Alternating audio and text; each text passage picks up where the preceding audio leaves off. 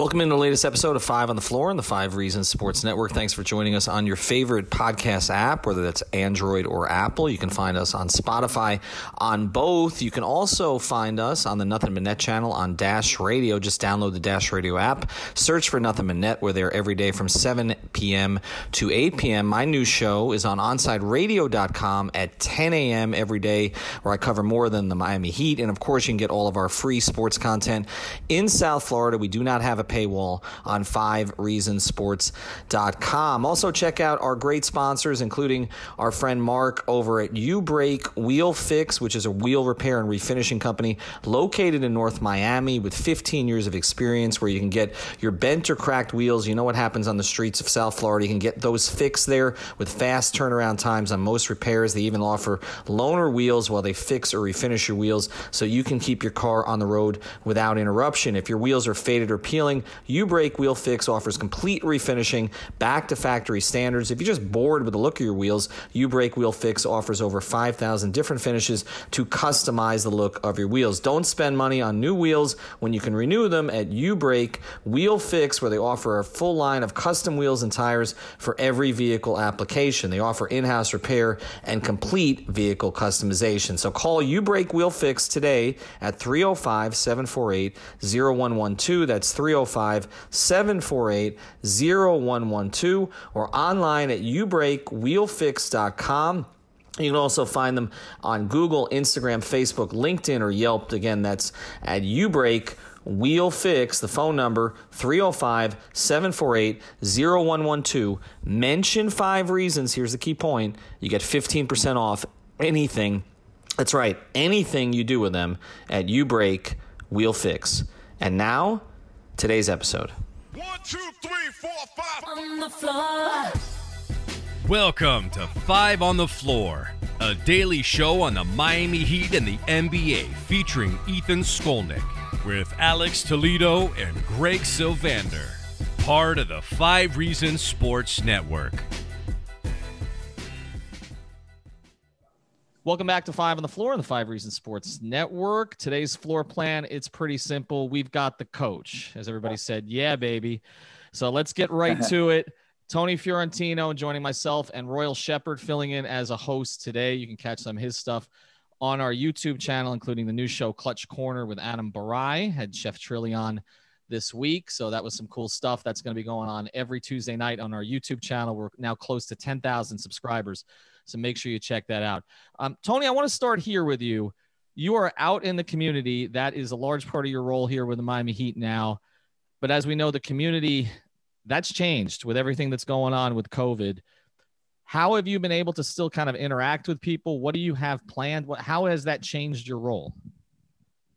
Yeah, it's unfortunate because um, we have combined with Bridget, a, a company out of New York, where we were going to hit two to three schools a week starting in August of the school year. And because of the pandemic, we, we, we weren't able to go into any school, obviously, and still not able to. We've done some Zoom uh, meetings with the kids. Uh, it's an anti-bullying campaign that we started, that I started when um, they moved me from uh, announcing to the community. And uh, it's had a big impact where we, we we talk about kindness, and it feeds right into the pandemic, uh, actually, about doing kind deeds and uh, making people smile. And we make it a contest to see how many in that school can send uh, send out kind thoughts, kind uh, uh, suggestions to their uh, classmates, to their teachers. And the winner winners of this uh, within the school, and maybe the school winners themselves, competing against other schools, we're going to find ways to reward them. So, you know, I was a teacher for fifteen years, a high school teacher in New York, and I know the firsthand what what bullying is about. So um, it, it's something that's uh, is not uh, going as strong as we'd like it to right now because of the pandemic, but we have a feeling that's going to start to pick up in January as the uh, the, the schools get the, the, their stuff together about how they want to handle in classroom uh, classes, not just on uh, on Zoom and, and play, you know, outlets like that. And so hopefully it'll start picking up again. And then we have Junior Heat, which is which is what the anti-bullying program is part of, Uh, Julian Sanchez, Santi Echevarria do a great job with that. We're going to start doing some uh, Zoom clinics. We're going to be offering clinics to uh, local coaches, coaches on different levels. Sometimes you have parents whose son is now a, a player, you know, eight, seven, eight, nine years old, and they start coaching. They're really not coaches, but they're volunteering their time. So we can do some clinics for them, and then we can do some for the coaches who are established, middle school, high school, even college coaches. So that that's in the works, and it may start actually next week. And so we're excited about that, Ethan. This is a complicated time for kids, obviously. I mean, they're adjusting to not being able to socialize. A lot of them, my daughter's in school, but I know a lot of, of kids are not in school right now. How has that kind of impacted your job? Because, I mean, in terms of what you do out in the community, because I, I got to think there's a lot of anxiety with kids right now. And it's just, it's, I mean, if it's scary for adults, it's got to be scary for children. Yeah, no doubt. You know, even though the message is the same, you change it a little bit because of the anxiety. Um, you know, not being able to socialize with classmates. Most kids are like that today. They're doing a lot of stuff on the internet, uh, you know, classes on the internet. And uh, it's just a very scary time. As you said, it's scary for us adults. You can imagine the kids. And so you've got to reassure them that we're all in this together, that it brings you closer, uh, actually. We're doing kind deeds and being nice to each other because we have to all pull through together. And so it, it does lend itself to the program that we're trying to promote. So, Coach, I wanted to ask, uh, what's been the most rewarding part about uh, being able to do this work virtually? I mean, I know it's tough without being able to have face-to-face interaction with the kids, but, I mean, this work can still be rewarding. So what's been the most uh, rewarding thing for you personally? Well, it's great when we get on the, on Zoom and we go, we go, we have all the kids on that that, are, that, that can be on it, and they're excited. And they have a lot of questions, and they like the fact that we're giving them the attention that they're not getting in the classroom. And so they have a bunch of questions. It's obviously it's easier being with the heat, especially coming off this great successful season they had last few months ago, you know, getting to within two wins of the, of an N B A championship again. And that, that excitement carries over into the Zooms and uh, into the meetings. And, and uh, it makes it a lot easier to relate to the kids. And one of the one of the easiest things I have to do is just relate a lot of what the Heat players do and, and make th- them examples for the kids. And it's very easy to do. You know, the leadership of a Udonis Haslam and the leadership of a Bam, the unselfishness of, of a Butler and the different players on the team, um, the way they, they, they, they just uh, play for each other and nobody cares how many points they score. All of the intangibles that you try to teach kids are inherent in the Heat team with their culture. So we we promote a lot of the Heat culture through our, our Zoom meetings with the kids, along with uh, kind deeds and and, um, and and and trying to just allay their fears and anxieties or lessen them at least. And uh, they do feel better about themselves after the meeting because we were able to show them the attention they deserve. Tony, you mentioned uh, what just happened in the bubble, and, and I think a lot of us expected the Heat to compete well in the bubble because it was going to lend itself to the good organizations with structure, with leadership, with quality coaching, and the Heat had all of that. And so I think we felt that they would overachieve from what the national perception was.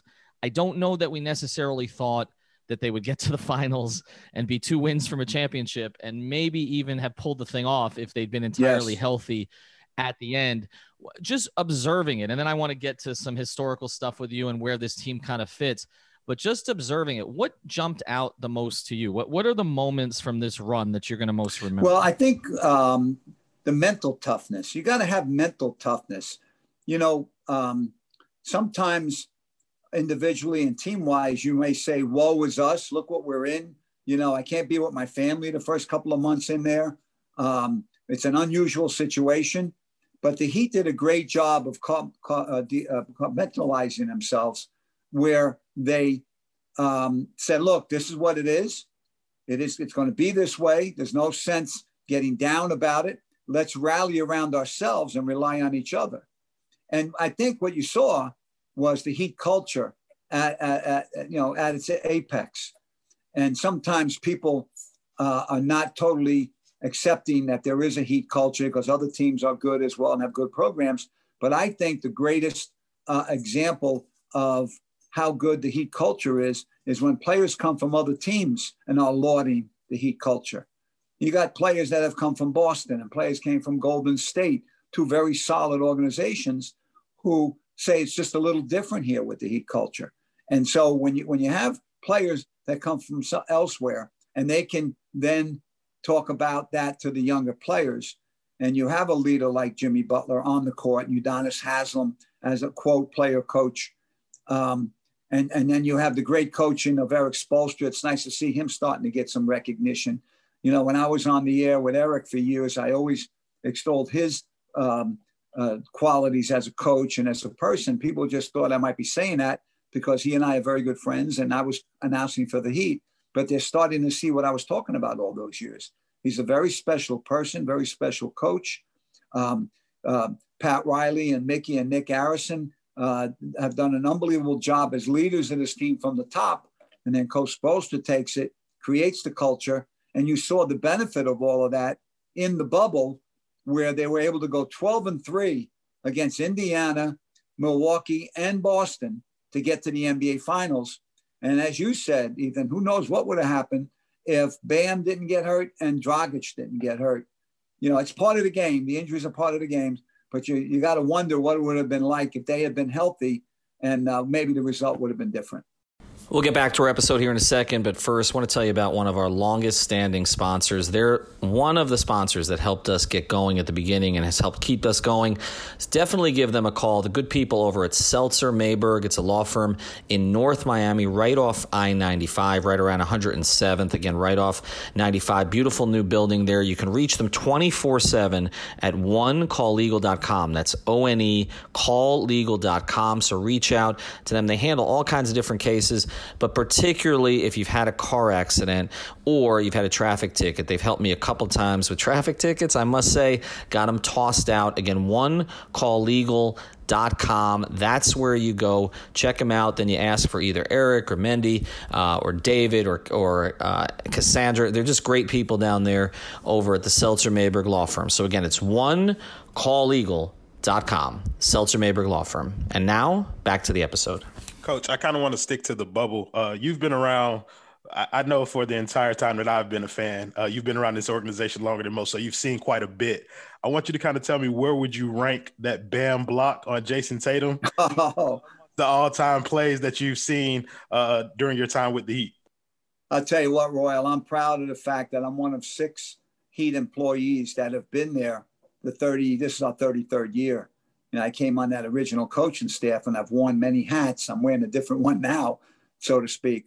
But uh, I think that's the greatest block in the history of the franchise, because th- that's a game-winning basket that would have, you know, given Boston the win, where I know uh, people like to compare it to the block that, that Chris Bosh had uh, in overtime in game six against Danny Green in that, that right corner in front of the, uh, the San Antonio's bench.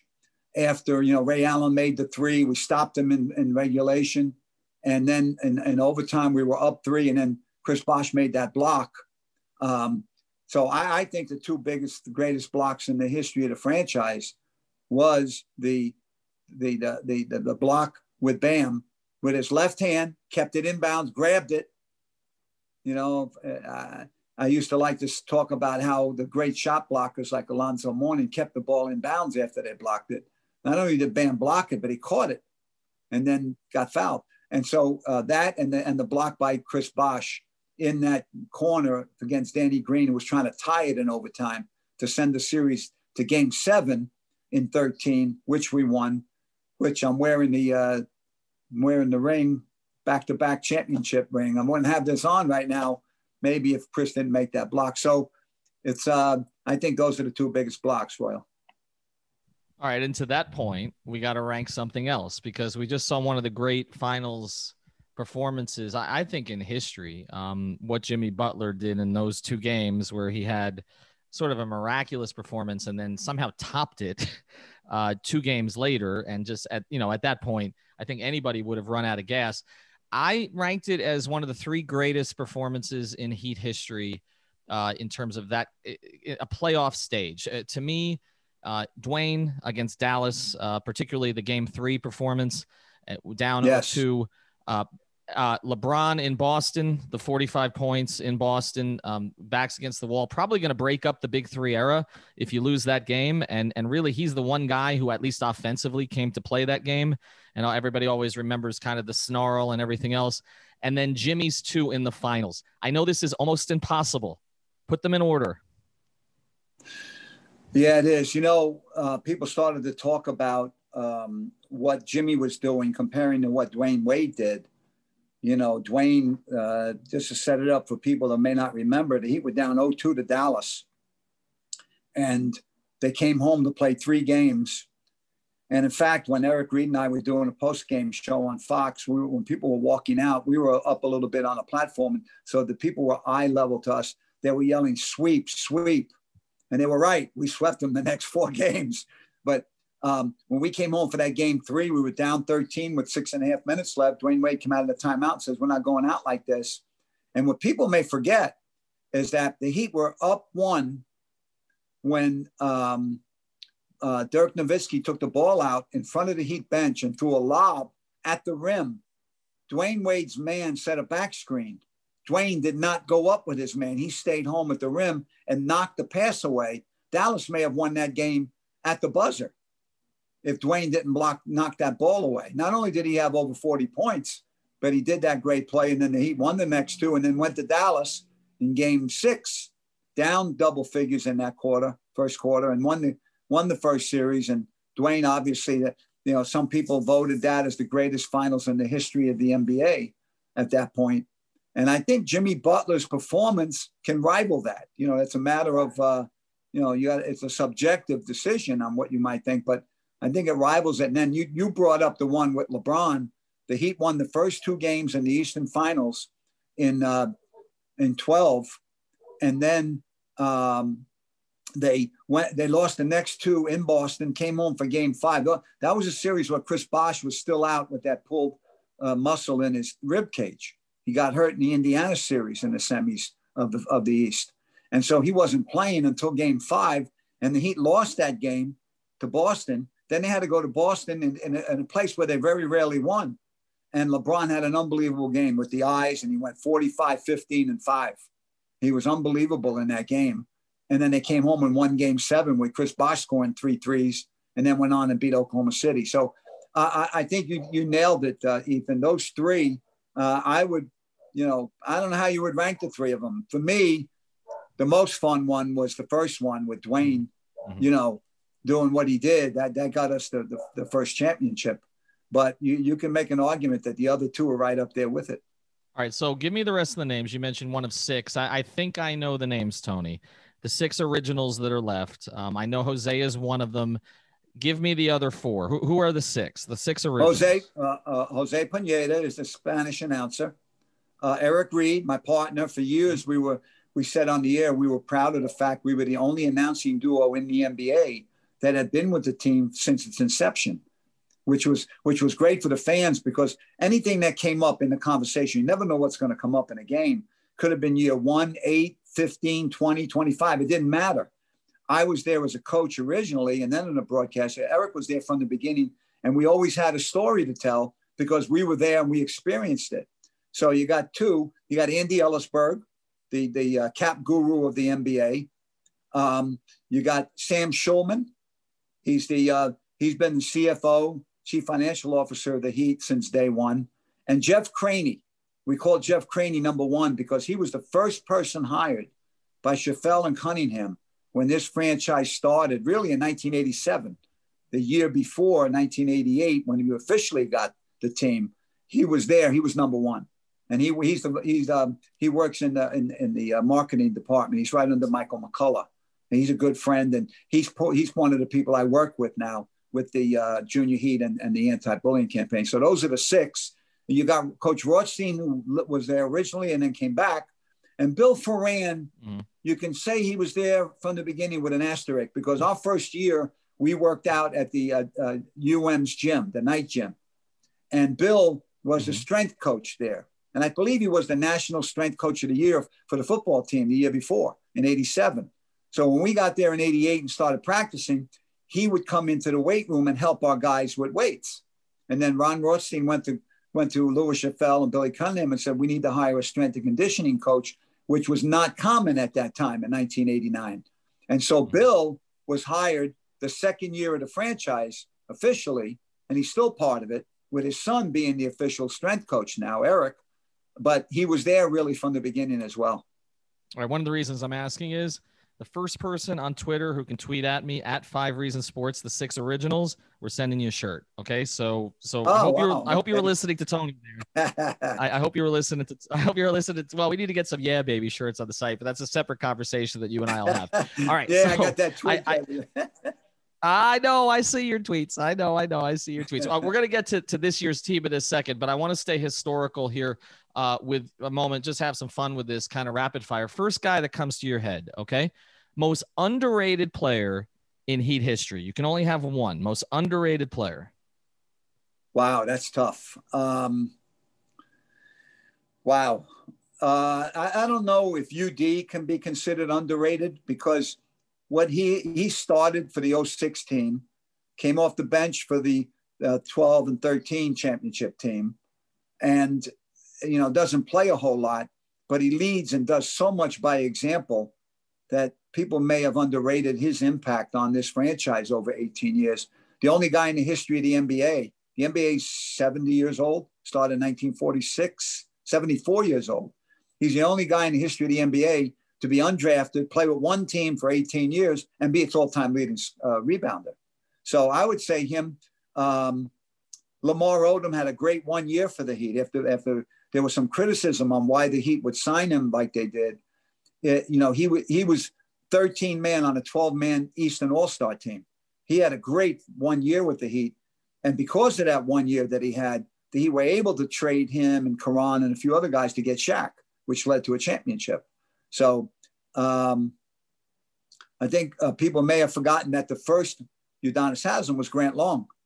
I never saw Grant Long in all the practices and all the games, all the shoot-arounds. He never not played hard, Grant Long. And, and U D sometimes gives Grant a lot of credit because U D grew up watching Grant Long play and, and, and kind of emulated his game for, you know, after uh, Grant Long. And so I think I think those three guys kind of come to mind a little bit.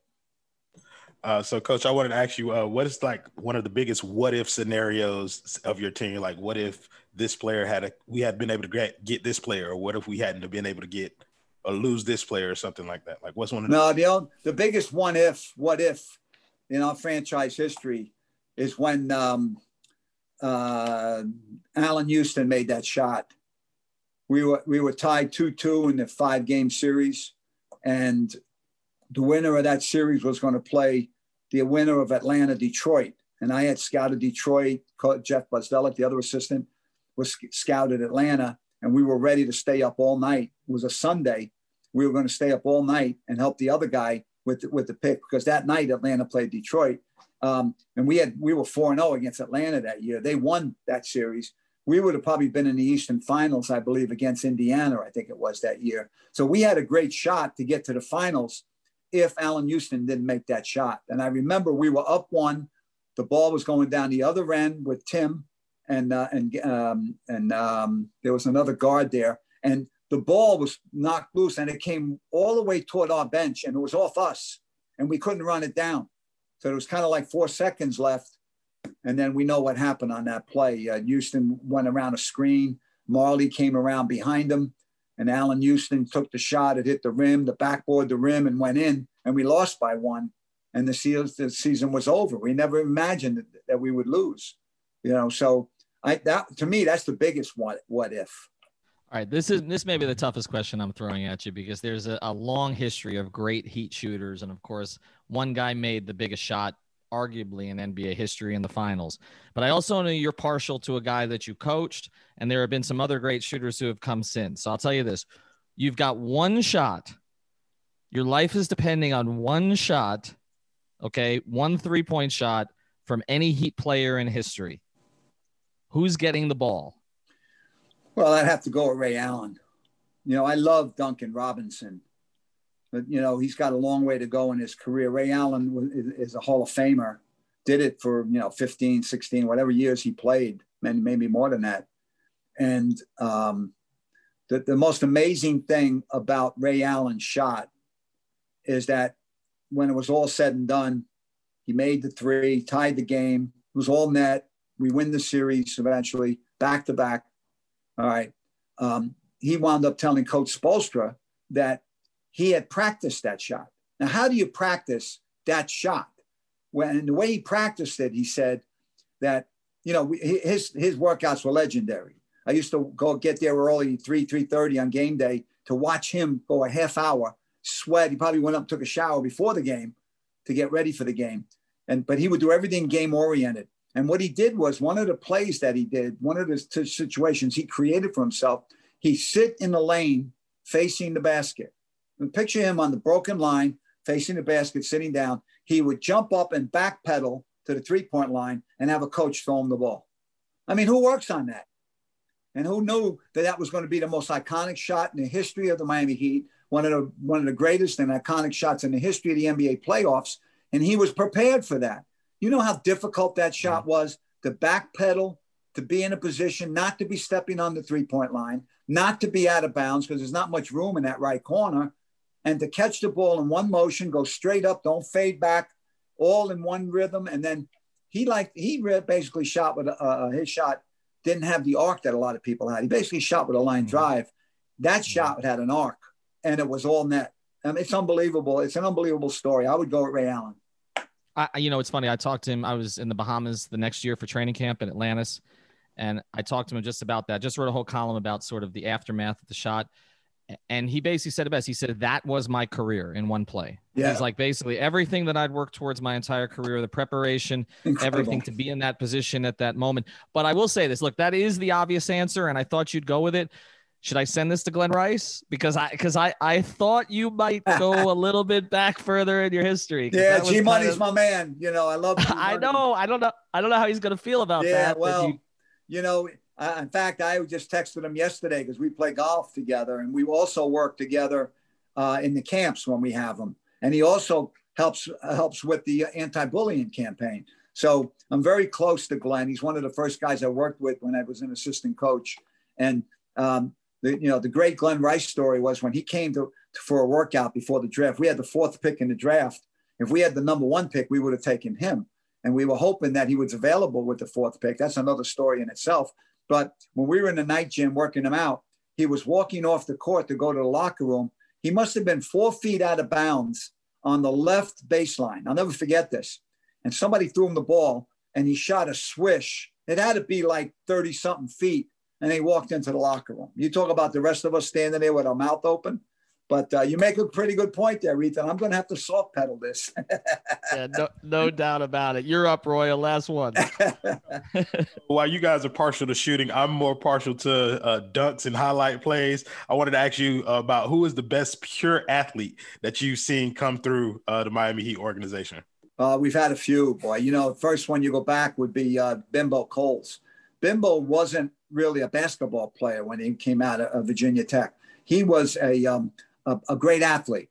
I think Bimbo could have played, may, may have been able to play baseball. He definitely could have played pro football, and he made himself into a basketball player. So he was a great athlete. Um, LeBron, I'd have to say LeBron is the greatest athlete to ever come through. You know, th- th- the guy is a, a freak of nature. Um, uh, came to play every night.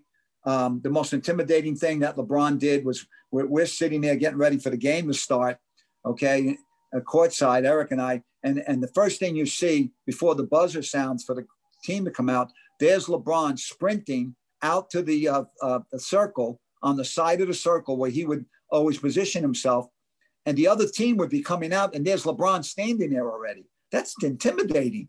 So to me, he's the best athlete in the history of the Miami Heat.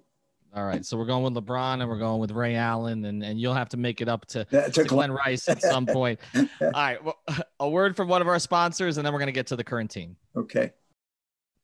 We'll get back to our episode here in a second. Before we do, I want to tell you about another of the great sponsors of the Five Reasons Sports Network. You know, Knicks are no good in the N B A. You're familiar with that? The Knicks are no good. Well, Knicks are no good when you're shaving certain parts of your body either. So that's why Manscaped has redesigned the electric trimmer. The Manscaped engineering team spent eighteen months perfecting the greatest ball hair trimmer ever created. I never thought I would actually say that on a podcast. And just released the new and improved Lawnmower three point oh. Their third generation trimmer features a cutting edge ceramic blade to reduce grooming accidents thanks to advanced skin safe technology pioneered by Manscaped. When I tell you this is premium, I mean premium. The battery will last up to ninety minutes, so you can take a longer shave. The waterproof technology allows you to groom in the shower. One of the coolest features is the L E D light, which illuminates grooming areas for a closer and more precise trimming. And let's not forget about the charging stand. Show your mower off loud and proud, because this intelligently designed stand is a convenient charging dock powered by U S B. If you're listening to me speak right now, I want you to experience it firsthand for yourself. Make sure you trim yourself. Get twenty percent off and free shipping with the code five R S N at manscaped dot com. And now this is where I end my career. Your balls will thank you. And now back to the episode. All right, right back here on Five on the Floor. All right, Tony, so we're looking ahead to this most strange of seasons, uh, strangest of seasons. It's going to come up, I guess, a second strangest season after the one that was just completed. It's going to be different.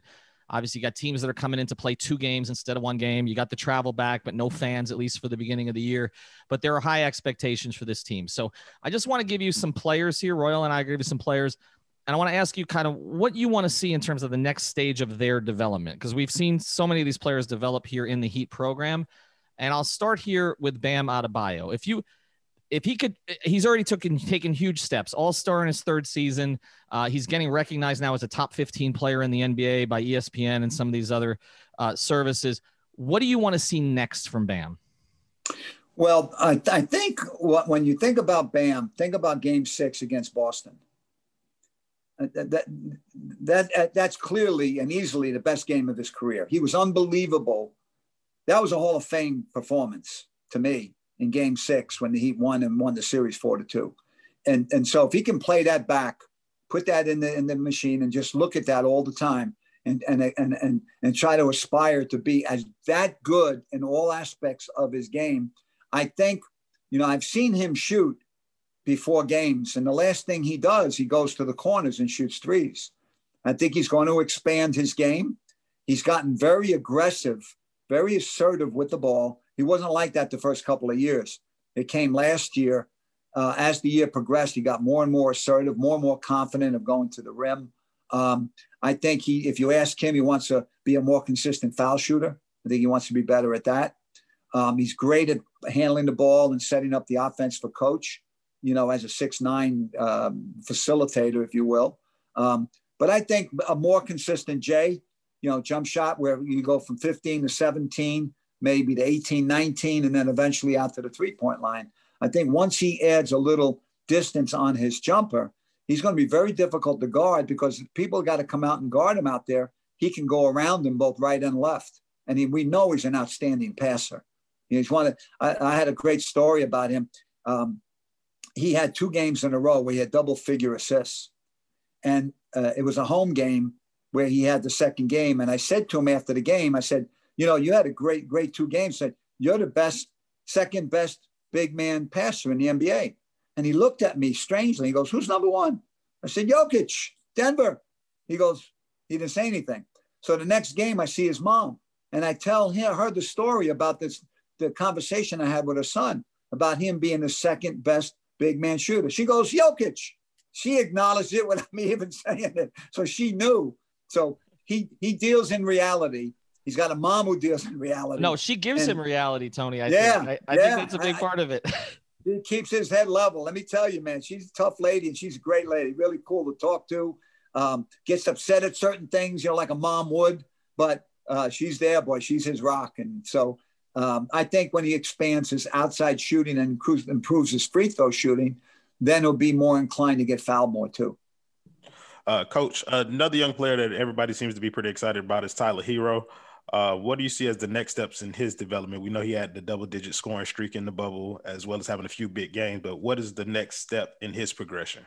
Well, I think we saw in the playoffs, I think what happens with a young player who's as talented as he is, is, is trying to corral that energy. And there are times when he gets a little careless with the dribble, especially in uh, in transition, in traffic.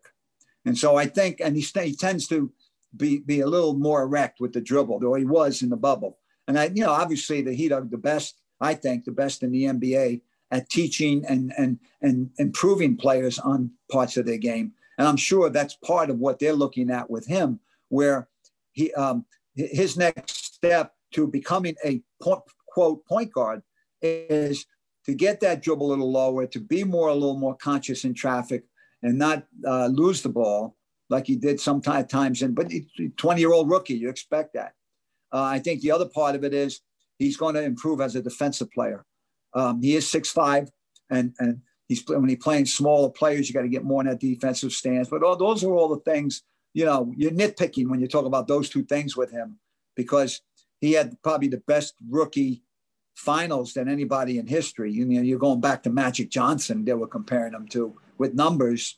And we know that um, he's not afraid of anything. We know that Uh, he's very assertive, um, a little cocky, which is fine if you can back it up. And that's part of the attraction of, of a Tyler Herro, that he can make and t- take and make the, the big shot when you need him to. And he's not afraid of the big moment. All right, last one here before we close. I- I'm curious for your view on this one, because Duncan Robinson uh, to the rest of the N B A world just came out of nowhere. Um Eric Spoelstra was calling him one of the best shooters on the planet before last season. We weren't even sure if he was going to be in the rotation. And, and then he ended up having one of the best shooting seasons we've ever seen. Um, but my question with someone like Duncan Robinson, we know he can shoot. I mean, obviously, I mean, he's, you know, you're in the forties from three on eleven attempts a game. You can shoot. How does he make himself viable enough as a defender or get the respect from the officials enough that he can play those minutes at the end of the game where he wasn't really in some of those crunch time lineups um, as we got deeper into the playoffs? Well, you know, he's six eight, and, and they, they have him listed as a guard. And so he winds up guarding a guard. He winds up guarding a shooting guard. And some of those guys are not as tall as him, so they're going to be a little quicker, a little faster. He'd switch a lot. And so he's going to find himself on some bigger guys, smaller guys. Um, it's all it's all a progression. He, when you when you look at guys like him and you look at guys like Goran Dragic, who wasn't known as a defender, still not known as a defender, but you can see them really working at it, the way they get down in their defensive stance and they really hustle over the screens and they they they they they they they, uh, they, they, they dive when that when their man gets tries to go to the basket and they're in the position to steal the ball or whatever.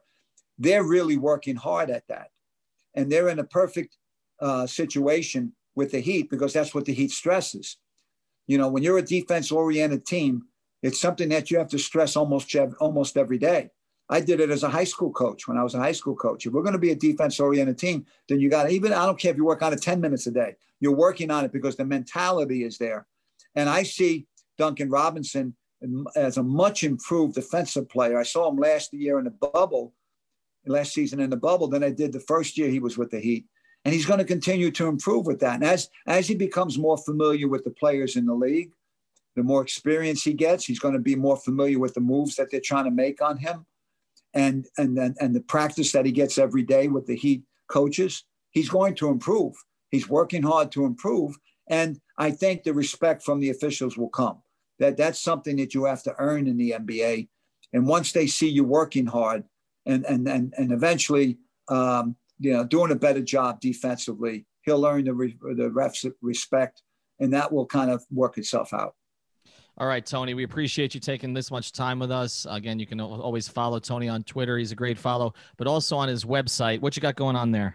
Yeah, not just basketball dot com. It's all one word, not just basketball dot com. I've got thirty-five tips on there. I've got quotes. I've got funny quotes.